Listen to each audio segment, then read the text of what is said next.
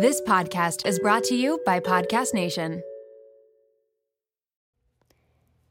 Let's take a second to thank today's sponsor, Anchor. Anchor is by far the absolute easiest way to make a podcast. And when I say easy, I mean easy. First of all, it's completely free, and there are creation tools that allow you to record and edit right from your phone or your computer.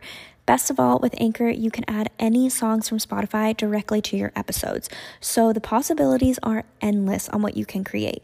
Whether you want to create a music analysis, your own radio show, a deep dive on your favorite genre or artist, or something that the world's never heard before. Anchor will even help publish your show to Spotify so you can reach hundreds of millions of listeners. Oh, did I mention there's no copyright on the songs? Yeah, it's that easy. If you guys want to start a podcast that includes music, or you guys just want to start a podcast in general, get started by downloading the free Anchor app or going to anchor.fm. And if you need some inspiration, you can head over to blog.anchor.fm/music from some more idea starters. Thank you so much, and let's get into the episode.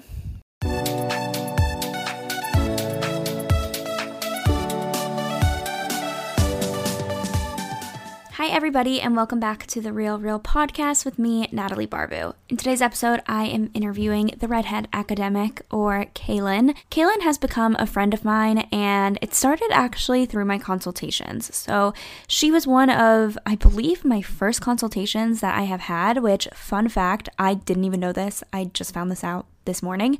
A few days ago, October 9th, was my one-year anniversary of the consultations. So that's really exciting. I did not know that it's already been a year, and it's just crazy at how much can happen in a year. So yeah, just thank you guys so much for supporting me. And if you guys don't know what I'm talking about, I used to do one-on-one consultations, and now I have phased those out, but I do have a Patreon where I help with like personal branding, and it starts at $3 a month. So it's pretty affordable.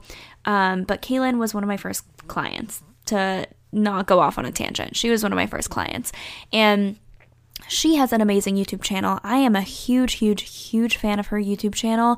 She is just honestly so inspiring, so motivating, and it's a world that I am unfamiliar with that she talks about. So she's very big into academia. She actually has gone from community college, and now she is studying and getting her PhD at Yale University. So she has gone from community college to UCLA for undergrad, and then to Oxford for grad school, and then Yale for her PhD. And she also wants to go to law school eventually. Like, she's just insane. She's so smart, and it's one of the most inspiring stories, because I think when you think of Ivy Leagues, or you think of these amazing prestigious universities, of course they're difficult to get into, but they seem so daunting. They seem like you will not get in unless you have connections, you will not get in unless you are a genius. And although people that go there are obviously very intelligent and they work very hard, she really breaks it down into so much more digestible pieces about how she got in, and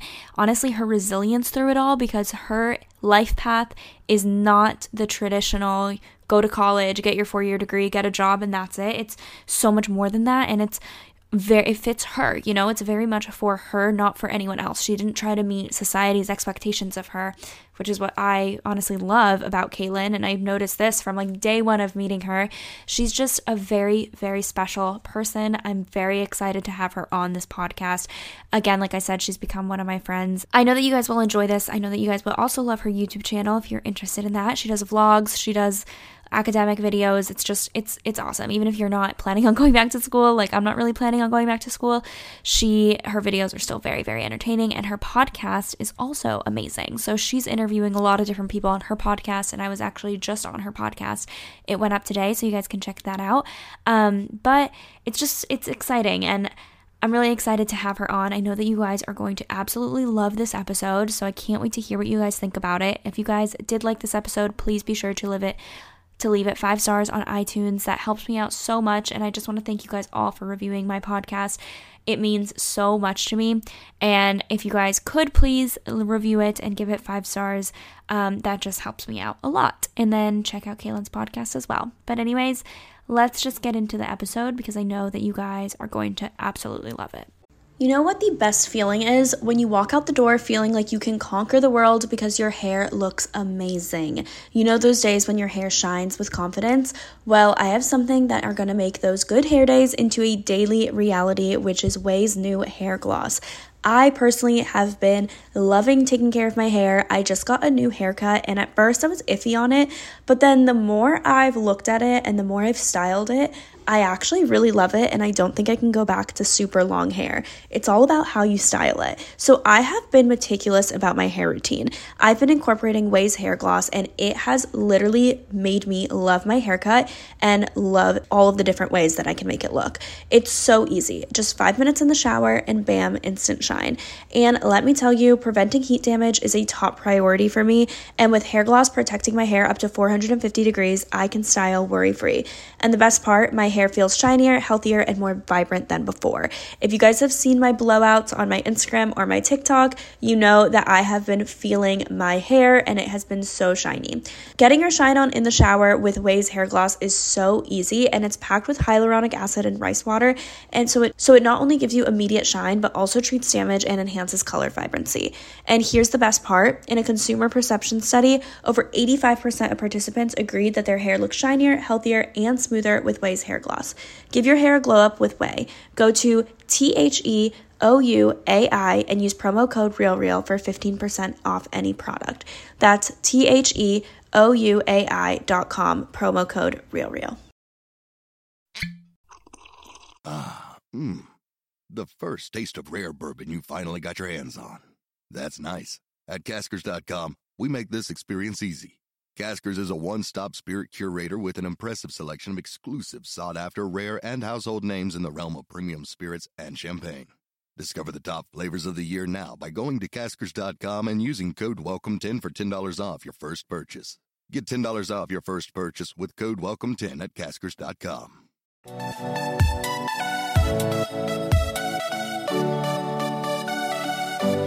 Hi, Kaelyn. Thank you so much for coming on my podcast. Thanks so much for having me on your podcast. I'm so excited because me and you, I feel like, have formed a really great relationship this year. We just always catch each other up. We were just talking before this. We're bad influences because we influence each other to buy expensive things, which we both bought such great products. Yes. We both bought a Peloton, literally convinced each other, and now I'm wearing Set Active, and it's because Kaelyn was like, you need to get Set Active. And I was like, okay, fine. So we definitely influence each other a lot. But I'm really excited to have you on my podcast. Thank you for coming on. And I just want to say that we're going to start with setting the record straight. So this is some stereotypes, assumptions. You're going to tell me if they're true or false based on your own experiences. And then we'll just dive into the podcast. Okay, let's do it. Awesome. So the first one is everyone should go to college. So I actually think this is false. So I think that people see my content because I make academic lifestyle content. I'm a graduate student at Yale. And so there's this kind of misconception that I believe that everyone should go to college. And I absolutely don't think that's true. I think that everybody has their own path through life and that you have to pursue the goals that your intuition tells you is right for you. I have a brother who actually worked his way up in retail. From LA, he moved to New York, he made his OUAI all the way up, and now he's working as an executive in branding for Shinola. And my sister actually did not go to college at all. I'm the only one in my family who has actually completed any graduate study. My dad had kind of a basic business bachelor's degree, but I pretty much consider myself a first generation student because no one in my family really talked about college. So I think that there's so many different ways that you can go about your own goals, and college and academia was right for me, but it wasn't even right for me at 18. So I think that you have to roll with the punches and figure it out what's best for you. Yeah, I think that's such a good message because I think college just puts a lot of pressure on 18-year-olds. It's like you have to go or you're not going to be successful in your entire life. And that is just so far from being true. But I feel like when you're in high school and you're a senior in high school, you think college or nothing a lot of times. And it puts a lot of shame on people that might not want to go or might not get in or might not financially be able to go. And I just think that that's a stigma I hope that we can break. Even though it is for a lot of people, it's not for everyone. Absolutely. And it might not be for everyone at a particular moment. It might not be for you at 18. It wasn't for me at 18, that's for sure. And yeah. I think you just have to figure out what's best for you, and you have to figure out your timing. And sometimes at 18 or even 20, you're not ready to go to school, and that's okay. Right, right. And the next one is you have to be a genius to get into an Ivy League. Absolutely not true. Yeah. I do not feel like a genius in any way, shape, or form. I feel like I just have a really strong work ethic, and I was really determined. And I mean, I was a terrible student in high school, and we'll get into this later, but I never could have imagined I would end up at an Ivy League. I mean, I thought I was going to end up at a low-level state school at best. So the fact that I'm here, I think, is indicative that just about anybody can make it all the way up the ranks. You just have to, again, trust your timing, and you have to work really hard and be diligent, and you just got to learn how to hustle. And so I don't think that it's a matter of smarts. I think that there are many ways to get into the top schools, and I think a work ethic is one of the main ones. Yeah, no, I really like that, because it is really intimidating. You think of like Harvard, Yale, Cornell, Princeton, all of these schools, and you're like, oh my God, you must have to have like the highest IQ, or you have to be like the smartest person in your state. And, you know, you don't have to. There's so many different factors that contribute to going into that school or getting into that school. Yeah. And the next one is going to an Ivy League is a cutthroat environment. So yes and no. I will say I don't have the undergraduate experience, so I don't know what it's like there. But in terms of the graduate level experience, I find my community, my cohort, to be super kind, inclusive, caring. We check in on each other. We vouched for each other when it came to issues related to COVID and stipend disbursements.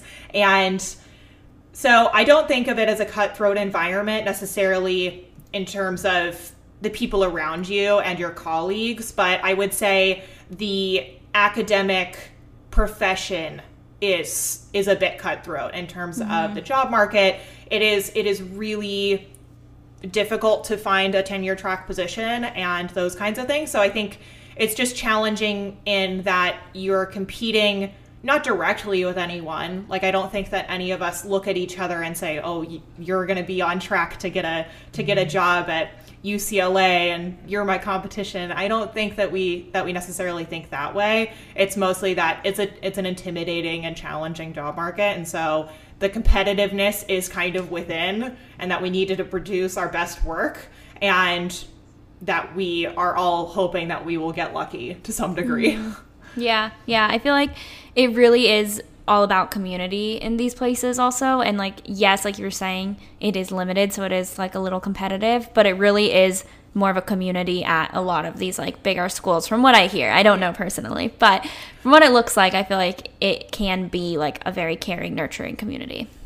Especially when you are in a graduate program where the work that we do is naturally isolating. The intellectual work of a researcher is naturally isolating. So having a strong support network and trusting your friends and establishing relationships within and outside of the academy are so important. And so I think that building community and finding your community is just so vital to your success as a student, especially as a student that wants to pursue a career in academia. Right. And now I'm curious, I ask this a lot on my podcast, but what did you want to be when you were younger? So you can date this back to when you were 5 years old, but like, what was a job that you were like, this is what I want to do? So it's funny because I, at 5 years old, remember being asked, like, what do you want to do when you grow up? And I remember being in kindergarten and saying, I want to be a professional horseback rider. I want to go to the Olympics. And I actually became a professional athlete. I became a professional horseback rider. I made my 5-year-old dream come true. And that's awesome. Yeah, so I had that dream. I succeeded at that. I did really well, and then I found a new dream. Oh, so I didn't know that. When you were younger, you really did want to be a horseback rider, which is so cool. It was everything that I wanted. I loved horses. I loved animals. I loved the sport. I still do. And I pursued it. I worked my butt off. I groomed. I braided horses' manes at the horse shows. I set jumps. I did everything. I worked so hard throughout high school, and I actually became a professional equestrian at 18. And when you were 5, when this was kind of like your dream, were you already kind of in horseback riding lessons, or you didn't even like ride a horse yet and this is just what you wanted to be? I think I had ridden a horse baby once, and I remember I went on like a trail ride, and my mom tells the story all the time because she just thinks it's like the greatest story of all time, which is that we had gone on this family vacation and we went on a trail ride, and they lied about my age because I was too young technically to ride. And we went out, and my horse actually like tripped and fell down. Oh my gosh. And my mom is behind me like absolutely horrified, and my horse stands up, and I just sat there just like held on, and I turned around and I was like, I'm okay, Mom. And then we get back to the cabin, and I run up to my dad and I say, Dad, I want to ride horses. Like, that's what I want to do. And so around the time when I was asked, like, what do you want to be when you grow up, was probably around the time when I had finally convinced my dad to let me start taking lessons. That is so funny. Full circle. That's so funny. Wow. And then when you were younger, I know that you said that you weren't like the best student. So how serious were you about school? Was really horseback riding like your main thing, or were you serious about your studies when you were in like, I guess like middle school, high school? So I was actually a good student in middle school. Okay. But when I got to high school, I changed districts and I didn't know anyone, and I was really socially awkward. I had a lot of just challenging times trying to just meet people, talk to people. And my freshman year in high school, I actually had a really nearly fatal riding accident where I was in the hospital. I had punctured my lung. I had really messed up my back. And I missed school for, I think, 3 weeks. Wow. Recovering. And I had really severe PTSD and depression. And when I went back to school, I had a rolling backpack. And people in high school are cruel. And so I got made fun of a lot. And I had a panic attack during a class once. And this boy like relentlessly teased me about it for the rest of the year. And so I had a really hard time in high school socially, which kind of trickled down to my academics because I had missed so much school. I felt like I couldn't really find my footing again. And so instead of really kind of focusing in on school, which was the place where I felt like I was experiencing a lot of pain, I actually started riding again, even though the riding had caused my accident and had caused me a lot of physical pain. But mm-hmm. I loved horses. I loved the sport. And so I kind of just threw myself into that. And I loved it so much. I wanted so badly to be a professional that every weekend after school, I would ride my bike to the barn. I would groom. I would just do anything I could to get involved. And so for me, the horses were what I wanted. I wanted to ride. I wanted to be a professional. And so I was not a good student. And I think it's largely because I just didn't develop any kind of positive experiences in school.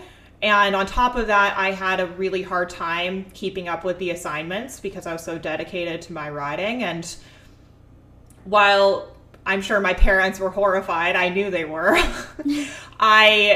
I knew in my gut that that's what was right for me at the time. And when it came time to actually decide whether I should go to college, or my parents were going to make me go to college, mm-hmm. I had gone to my father and I said, I just don't think I should go to school right now. I don't feel ready. I want to ride horses. I want to see what's available for me there. And I feel like if I leave right now, if I go away wherever to college, that I will lose this opportunity. And there's something in my gut telling me I have to do it. And much to his dismay, I did it. But I was not a naturally good student, but that came a little later. And didn't you said that your brother and sister didn't go to school as well, right? They didn't go to college. Are you what like order are you in the family? Because what did they really push for kind of all of you guys to go, or were like they fine with you not going since like your siblings didn't go? So what's funny about this is that nobody in my family had really gone to college. Like my dad had gone to community college, dropped out, worked in construction, and then I think he went and got a business degree. But I'm still uncertain about that, to be honest. And I remember there was so much pressure on me to go to college, and that was the only thing my parents wanted for me. And I looked at my brother, and he was super successful in retail, and he hadn't gone to college. Mm-hmm. And I was looking at my parents, and I'm like, well, you guys didn't go to college, and look where you're at. Like, you're living in the Bay Area, and you have a successful job, and you like, we have this great family. I don't understand why I'm being pressured to do this when something tells me this isn't right for me right now. Mm-hmm. And so I think for my dad, it was that he didn't get the chance to do that, and mm-hmm. that my brother didn't go. And so he felt this need to push us to go. Right, right. I mean, it makes sense. I just always am curious of like, since he didn't go, since your brother didn't go, how that would like... why you felt that pressure. Like, I think we were also in the Bay Area, and there was so much social pressure from, I'm sure, his colleagues and his mm-hmm. friends, and there was the pressure from my stepmother. And my mom actually did not push me to go to college. She was like, very much, she's the type of person that's like, you need to do what's right for you, follow your heart, and all of that. But my dad, I think it wasn't that he necessarily knew that that's what I had to do or what that was right for me. It was that there was so much pressure, and I went to one of the best Bay Area high schools. It was a really great public school, and I think looking around and seeing his colleagues' daughters getting into Harvard and Stanford, and I'm sure he was just horrified, but it worked out in the end. Yeah. Did you feel pressure to go to school from your classmates? Yes. I went to a high school where I remember my high school orientation, and they asked us, where do you want to go to college the first day of high school? Like ninth grade. And I just remember feeling this immense pressure and being like, I don't know who I am. Mm-hmm. Like, I don't know what I want to study. I don't know where I want to study. Yeah, like, that's so much pressure for a ninth grader. You're not supposed to even know that until, like, you're going to apply pretty much. And I believe that my high school was a pretty toxic environment if you were not really, really set up for success.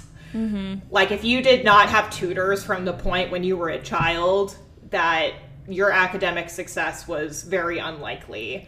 And there was a lot of mental health issues at my high school and all of that. And so that's why I kind of like repelled away from academics, because I just felt like it was this environment where you could never really win, mm-hmm. and where you were never really appreciated. Whereas in the horse world, like, I felt very accepted, and I felt like my work directly correlated to mm-hmm. my opportunities. Right, yeah. And what was a turning point then in your academic career? Like, when did you decide to go to school?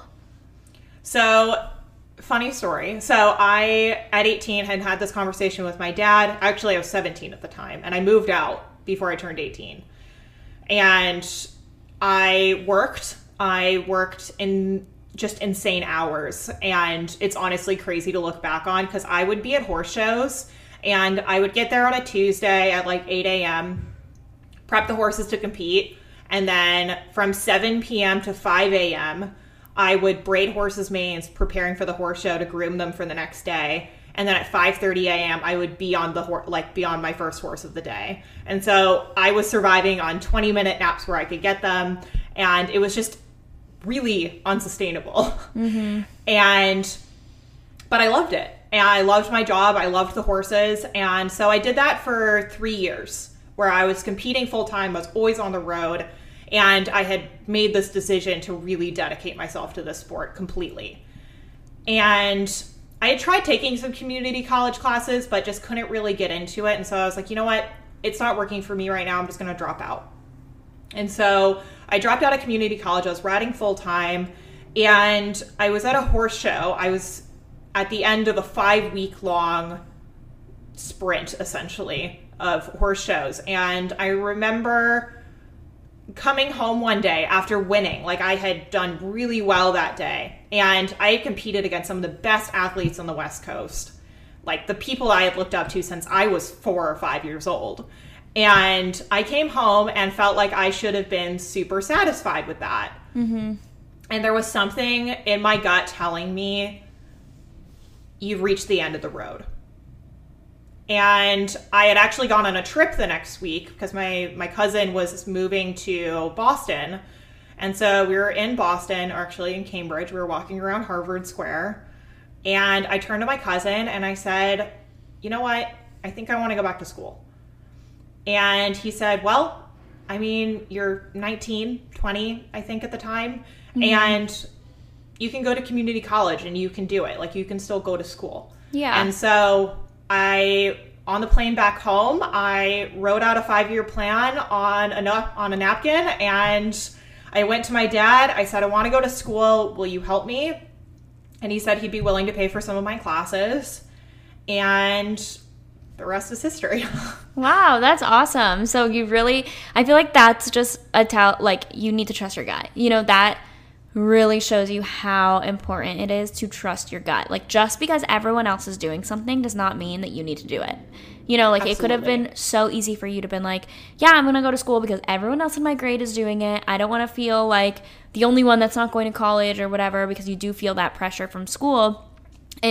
But you didn't. You listened to your gut, and then it got you to where you needed to be. So I'm a huge believer of, like, listening to your gut, and, like, your intuition tells you so much more than you think. It, like, yeah. really is, like you have to listen to it. And you did – so you went to community college, and then you went to UCLA, right? Or how – what was, like, the time frame? Like, did you do 2 years at community college? So – because I did some community college classes, like, the first couple years I was riding, like, I would take, like, 1 or 2 classes a semester, essentially.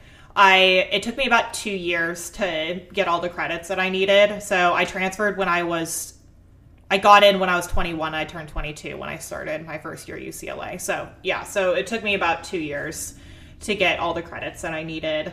And then when I went to go to apply, again, I've never been a conventionalist. I had said, well, I know everybody applies to state schools. I'm going to apply out of state. And so I applied to the UCs on a whim. Like, I applied to the University of California system to go. I applied to UCLA, Berkeley, Davis, and UCSB.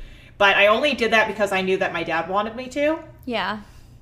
And what's funny about that is I applied to so many schools. I applied to a bunch of schools on the East Coast. I applied to University of Connecticut. I applied to Vermont. I applied to William & Mary.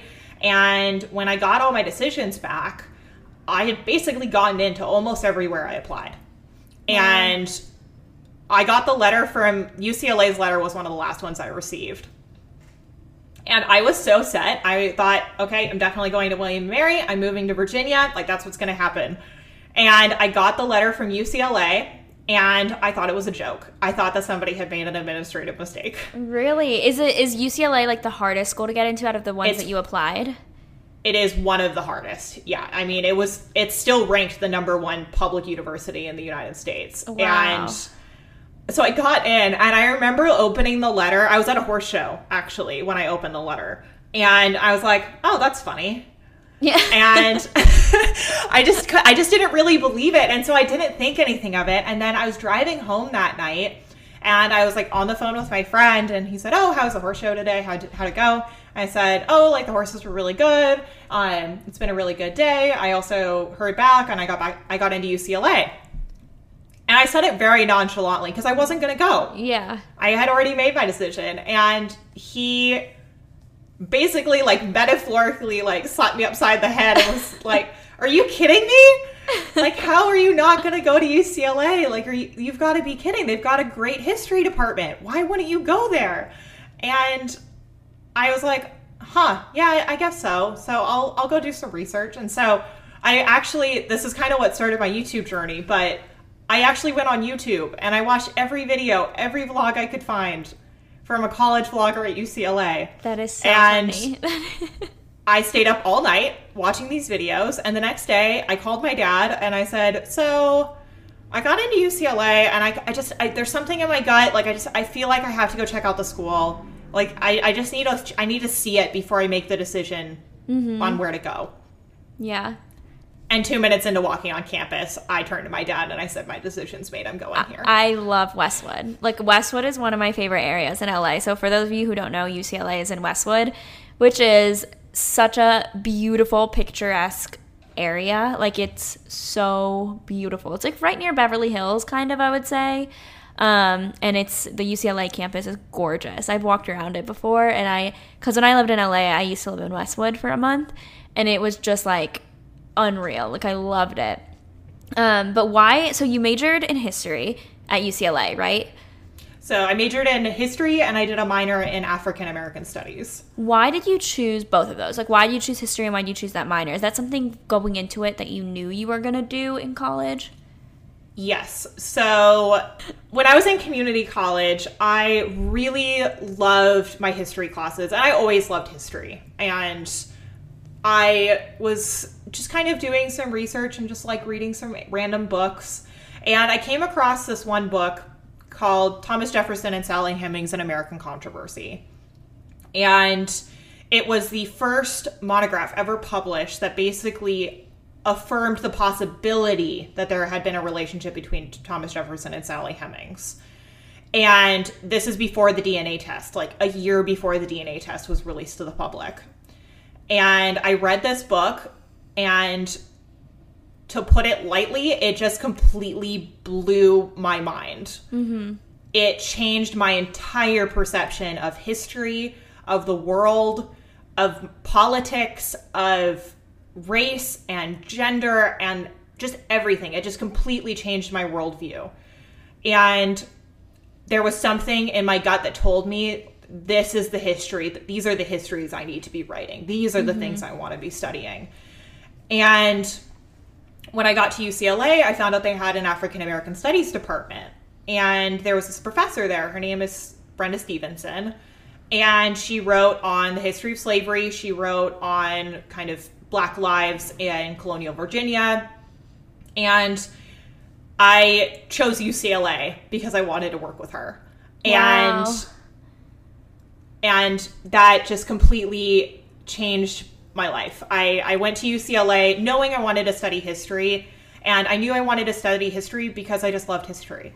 And I originally thought, oh, I'll go study business or I'll go study economics, but it didn't set my heart on fire. When I read histories and when I take history classes, my heart skips a beat. Like, there's something in it that I love it. And so I got to UCLA and I was taking these classes, and I took Brenda Stevenson's History of Slavery. And every class, I was just so immersed in it. I was so obsessed with learning more about this time period, learning more about Black lives through the eyes of themselves rather than just through the colonial lens of white colonial plantation owners and whatnot. And it was just a totally different history than what had been told in high school. And that's kind of what got me into it. It's just that I couldn't get enough. I still can't get enough. I just love it. I love learning more. I love history. And that's why I studied it. There's really no practical reason other than I just really loved it. I mean, again, going with your gut, going with what feels right. Like, honestly, that is like the moral of this podcast episode. Absolutely. I think that's really cool, and I feel like I've never had – I honestly don't have any friends that have done history. I don't know really anyone that's a history major, so it's really cool hearing it from someone who is so passionate about it and why they chose it. And then after UCLA, you did end up going to Oxford for grad school. So and now you're going to Yale. So I really want to know what the cultural differences are between school in the UK versus school in the United States. So what were some of the big cultural differences that you found? So there's obviously the cultural differences between the U.S. and the U.K. which are not very different in the grand scheme of things. Mm-hmm.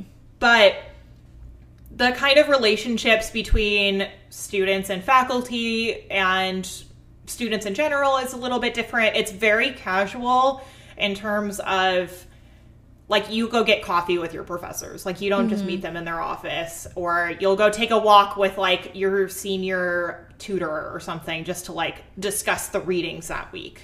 So it's a little bit more casual in that sense. And I think there's some pluses and negatives to that.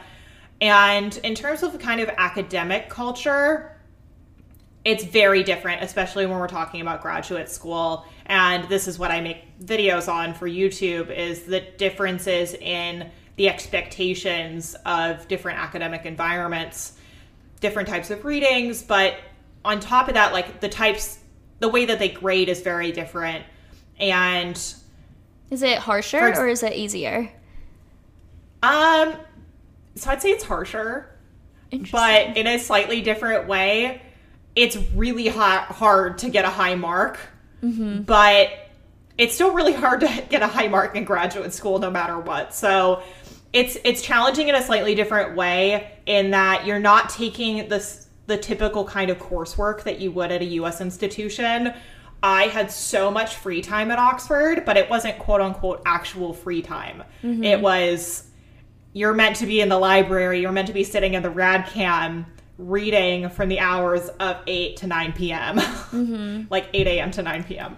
Yeah. And so it's just a different academic culture in that sense. And I think that, I mean, I could go on and on between the differences, but like the college system at Oxford, I think, is really conducive to community, and is something that I think more of the U.S. colleges in a OUAI should kind of adapt for graduate students specifically. Mm-hmm.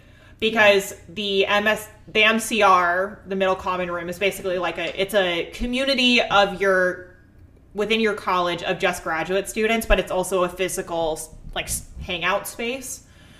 And so I was at Somerville College at Oxford, and my friends were from every different department. I had a friend who was in political science and biology and computer science and classics. And I think that the OUAI that they kind of set up that physical space, but also that community, it makes it very conducive to actually building relationships and friendships with people that are outside of your field. Mm-hmm. And that's something that is missing in American graduate schools, because your whole world kind of centers around your department. And yeah.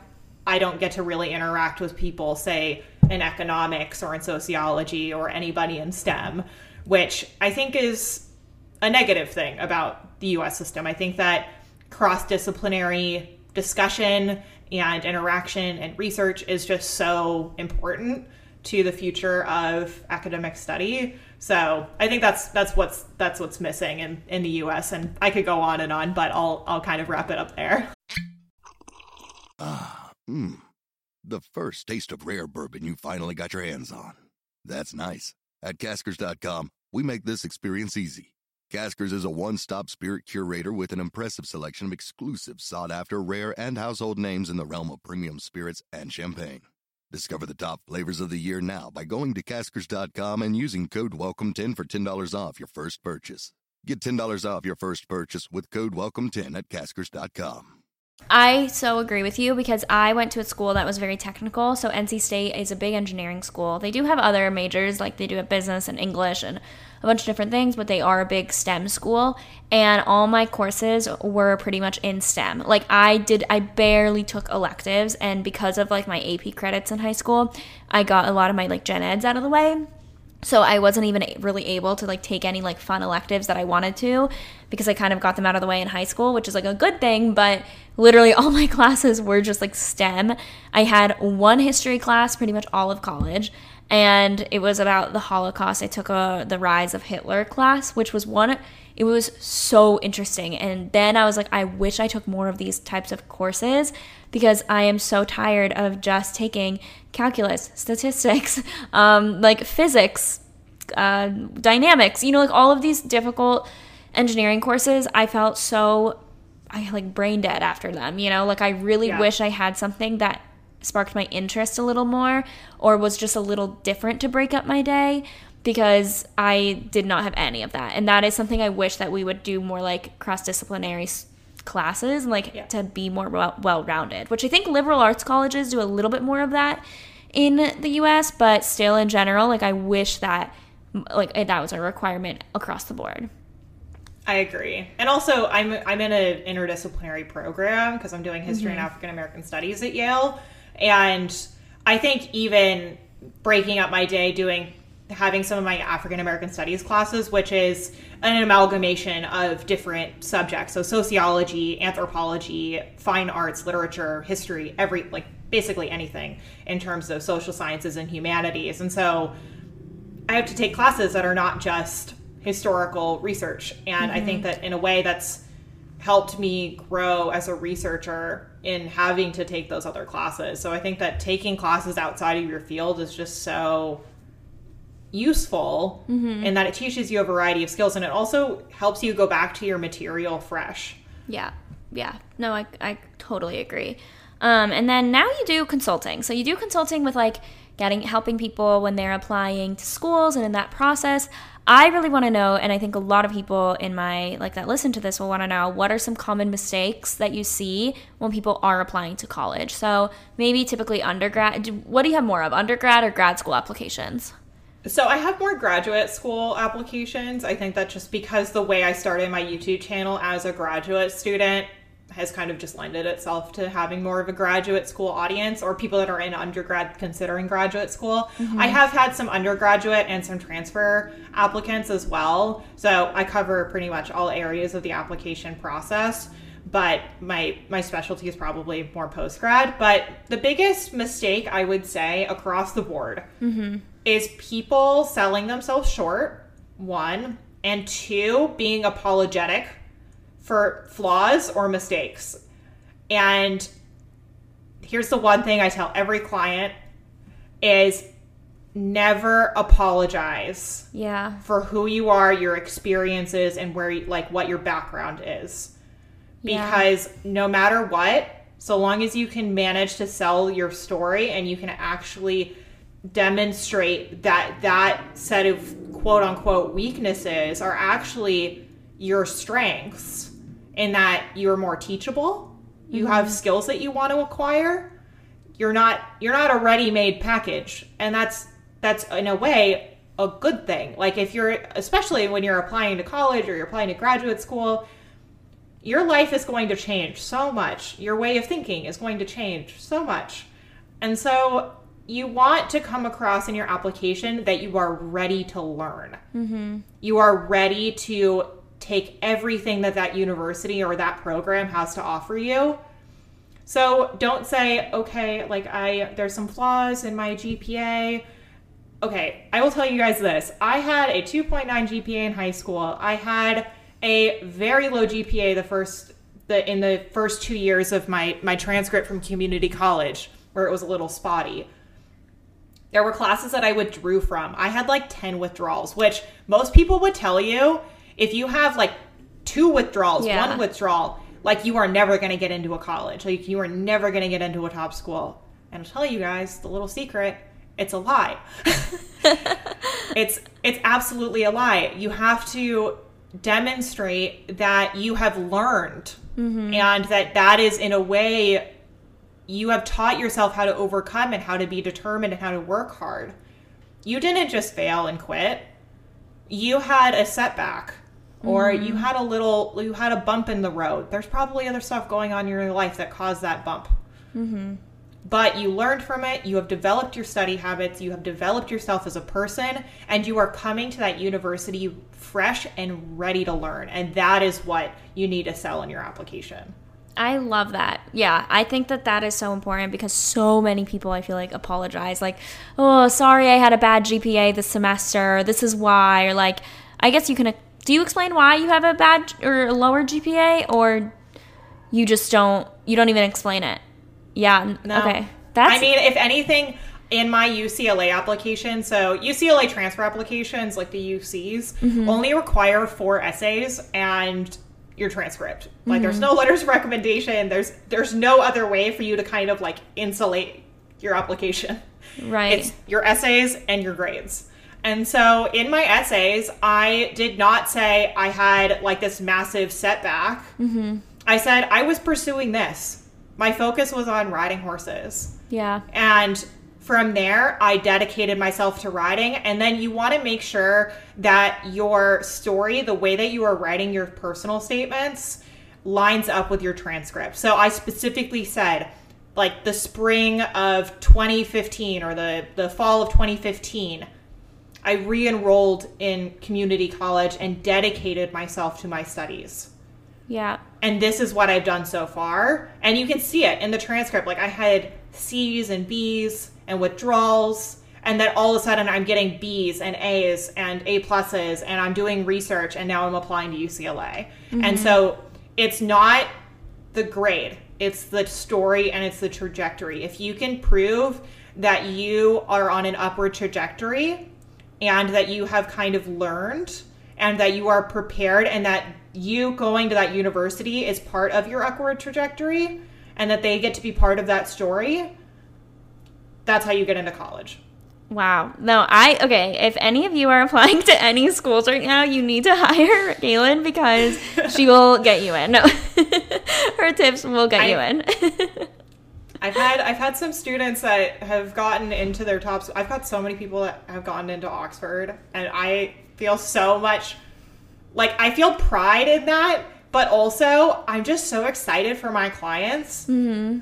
And I have one of my old clients, one of my first clients, her name's Katie, and she has a YouTube channel called The Vintage Academic, and I helped her with her application, and now she's at Berkeley. And oh my gosh, to see that's awesome. People get where they want to go in their academic journey, the people that are really passionate about learning, those are the types of people I want to help. I want to see them get into the best schools. I want to see them completely rock the academy off of its hinges, and yeah, that is my goal.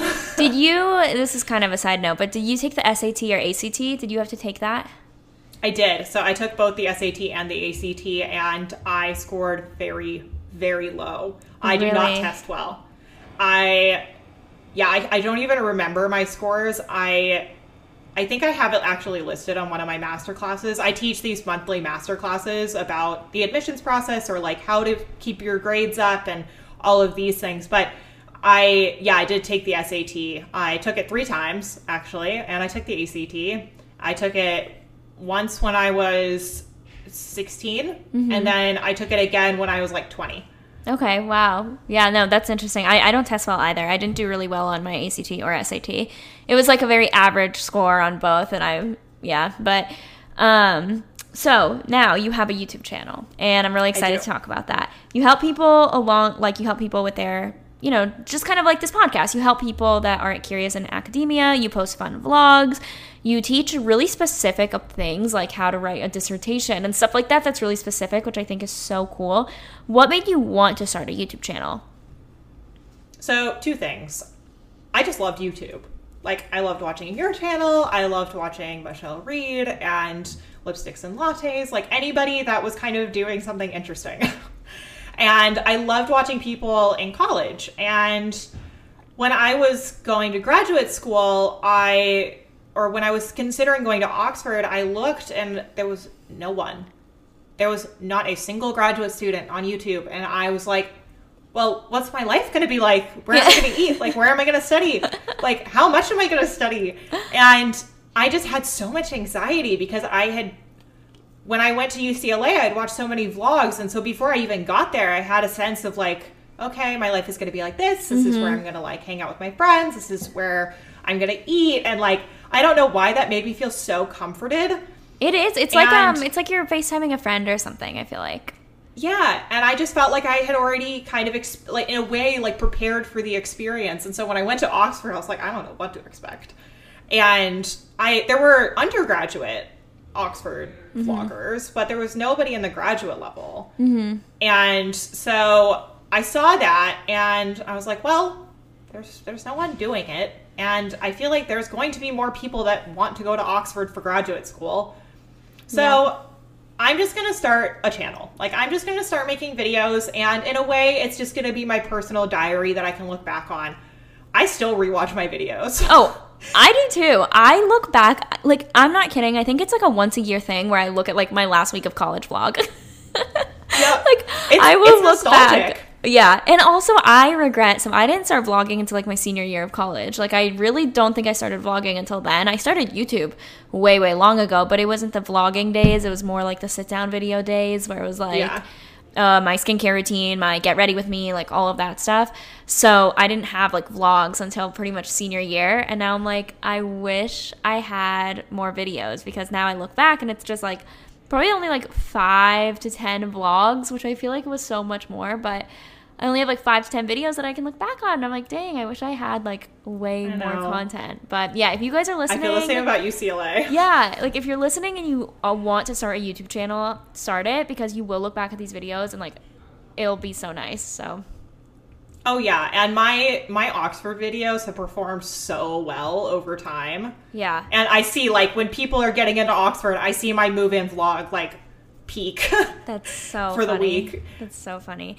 And how do you balance YouTube and a PhD now? And how did you balance like grad school, undergrad, all of that, but especially like YouTube and a PhD with that going on right now? So and I will say, because you have that too, and consulting. So I will say that I'm still getting my footing. I'm still trying to figure out the balance between when I have the time and the energy to like film and to edit and everything along with my graduate work, because it is a lot of reading, but there's always something that you should be doing. I had a meeting with my advisor when I first got here, and he immediately sat me down and he's like, okay, so how was your dissertation from Oxford? Is there a section of that you want to get published? We should publish your undergraduate thesis. You should start thinking about like what you want to do with your dissertation and who's going to be on your comps committee. And I was like, whoa. Okay, I'm not ready for this. Chill.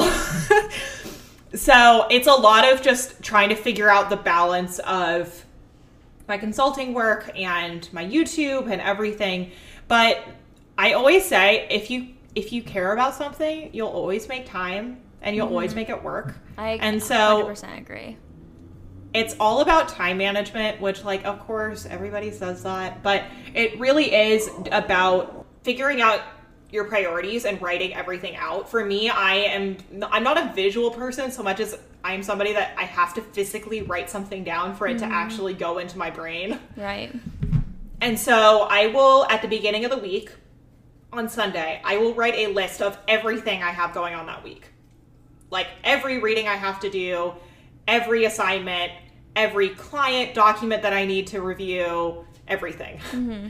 And the way that I kind of digest it is just every single day I will go look at which classes I have, and then I'll look at that list from the beginning of the week and I'll say, okay, these are the things I'm going to tackle today. And so that's kind of just how I generally balance everything. I'm still trying to figure it out. I think it's really a matter of just slowly adjusting as you go. I was not expecting my consulting business to take off as much as it has. I'm so proud that it has, though. That's so good. In this last 3 weeks, have tripled my income for the year in my business. Oh my gosh. In 3 weeks, the amount of money that I have made from January to August has tripled. Oh my gosh, that's insane. Which is crazy to me. That's amazing. So it's a matter of trying to like balance that, and I also do these monthly master classes and bi-weekly office hours, which are entirely free for any of you listening that want to just check out my services and everything. It's a free way for you to get some kind of general advice and a general idea about a variety of topics.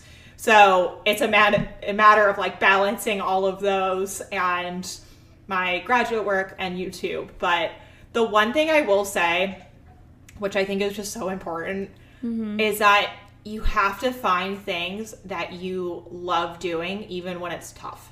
Mm-hmm. Yeah. Because I have a lot on my plate. I have a ton of reading. I'm trying to figure out how to get 2 manuscripts published. I am working on my consulting business and my YouTube and everything. But at the end of the day, I'm doing everything that I just love doing. Mm-hmm. And I love working with my clients. I love seeing them succeed as much as I want to succeed. And so for me, it is a lot of work, and there are some monotonous hours where I have to put in to like get things done, revise my website and all of these things. But I would so much rather do that than anything else in the world. And I really love it. So I think that that's what's important, is that I have these things on my plate, but I'm the one that put them there. I'm the one that decided that this is what I wanted. And that goes back to the what we were saying about trusting your gut, is knowing what is right and knowing what is right for you, because then when the times get tough, you just get tougher and you figure out how to work. You figure out how to work with it. Yeah, I could not relate more. Like, I think that that is so true because, for example, when I was at my consulting job at like Accenture, my corporate job, that was not something I was willing to stay in when times got tough. Like, that was something I would dip when times get tough because I didn't love it. Like, I was there solely because I wanted a job and I needed a job, and that was pretty much it. It was not something I actually enjoyed doing. I was not passionate about it. And now with what I'm doing now, times are stressful sometimes. I'm working long hours. I don't know what to do all the time. I feel kind of like I have such bad imposter syndrome, but I really love it. And so I'm going to keep doing it. Like, I'm not just going to give up yet. I'm not going to give up at all. But, you know, like, I'm not going to just be like, okay, this is hard, next. And there's nothing wrong with moving on or quitting something. Like, I'm definitely a big believer that, like, if something's not right for you, quitting is not a bad thing necessarily. But I do agree that, like, when you are doing things that you love, you make time for it and you will do it. So I think that, and like time management, like you said, is huge. So I really love that advice because I could not relate more to that. Yeah, I think you just have to trust your gut. And if you aren't willing to put in the work and you feel like no amount of money could make me do this. Yeah. That's when you need to pivot. Like, that's when you need to quit that job or figure out your next step. Yeah, totally. And so now before we go, I really want to know, what are future goals for the Redhead Academic? Future goals. So I have a lot of plans. I am a planner. It is my nature. Yeah. I have a lot of videos that I have planned out, which you know a little bit about. I have like a full list of things that I want to create. I started using TikTok. I had a TikTok like blow up the other day. Which one is it? I'm going to check it out. It's, it was one that I had seen other people kind of doing. It was trending, and now it has 63,000 views. Oh my gosh. Which is the most views I've ever gotten on anything. Yeah. So I'm trying to find other ways to reach more people, to help more people. And so that's kind of the YouTube stuff and just like content creation in that regard. For my business, I actually pivoted a little bit and decided to rename my consulting business so that way I could make it a slightly separate entity. So my consulting business is now known as Accepted Consulting. And my plans for Accepted Consulting are to create more initiatives, create more nonprofit programming. And I actually am involved with a program which is working with the State Department, and it is hopefully going to create this long-term initiative and mentorship program for community college students to help them reach higher education and also have opportunities to study in overseas graduate programs. And so I'm working with that. I would like to get into more speaking engagements.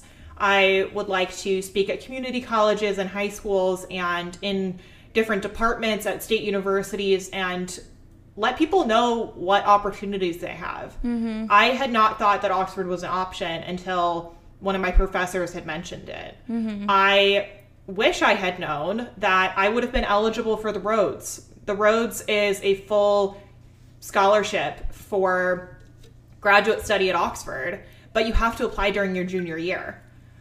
And so as a transfer student, I didn't know that. Mm-hmm. And so I was late to the party, but now I know these things. I know when it is you need to apply, when you need to take opportunities. And so I want to use that knowledge to help more students. So the long-term plan for Accepted Consulting and for the Redhead Academic is just to reach more people. That's kind of the overarching goal. I can so see you being a speaker at all of these different like universities, colleges. I can see you actually doing a TED Talk. I'm putting that out there. I feel like you're going to do a TED Talk one day because your story is really inspiring. And honestly, you have a lot of good knowledge that you want to share. And I always think that when someone comes, like you were saying, you didn't know these things when you were in school and now you do. You also now know what you wish you knew back then. You know things that like people are going to want to know, so you can share them. It's not just like general knowledge that you're sharing. So I think that what you have going is amazing and you're helping out so many people. And where can they find you if they want to go to your masterclass, if they want to like hire you for consulting, like Instagram, everything? Where can they find you? So my business, Accepted Consulting, is just acceptedconsulting.com. And there you can sign up for office hours or my masterclass, or you can go directly and sign up for consulting services. And if you have any questions, please feel free to reach out to me by email or by DM on Instagram. And then you can find me on Instagram and YouTube and TikTok at The Redhead Academic. Awesome. Thank you so much for being on my podcast. I'm so happy that we did this. And I feel like this is going to motivate, like this has motivated me, and I'm not even like in school. So this is going to motivate so many people listening. Thank you so much for coming on. I hope so. Thank you. Thank you so much for having me. This was a lot of fun. Thank you guys so much for listening. I hope that you guys enjoyed the episode as much as I did. Again, if you guys liked this episode, be sure to follow us on Instagram, leave us 5 stars on iTunes, check out our new cover art because we actually have a new like picture for the podcast. I really love it. And yeah, let me know what you guys thought of this episode. Be sure to listen to Kaelyn's episode. I am a guest on her podcast. I'll have everything in the show notes. And I hope that you guys enjoyed. And I'll see you guys next Monday on another episode of The Real Reel Podcast.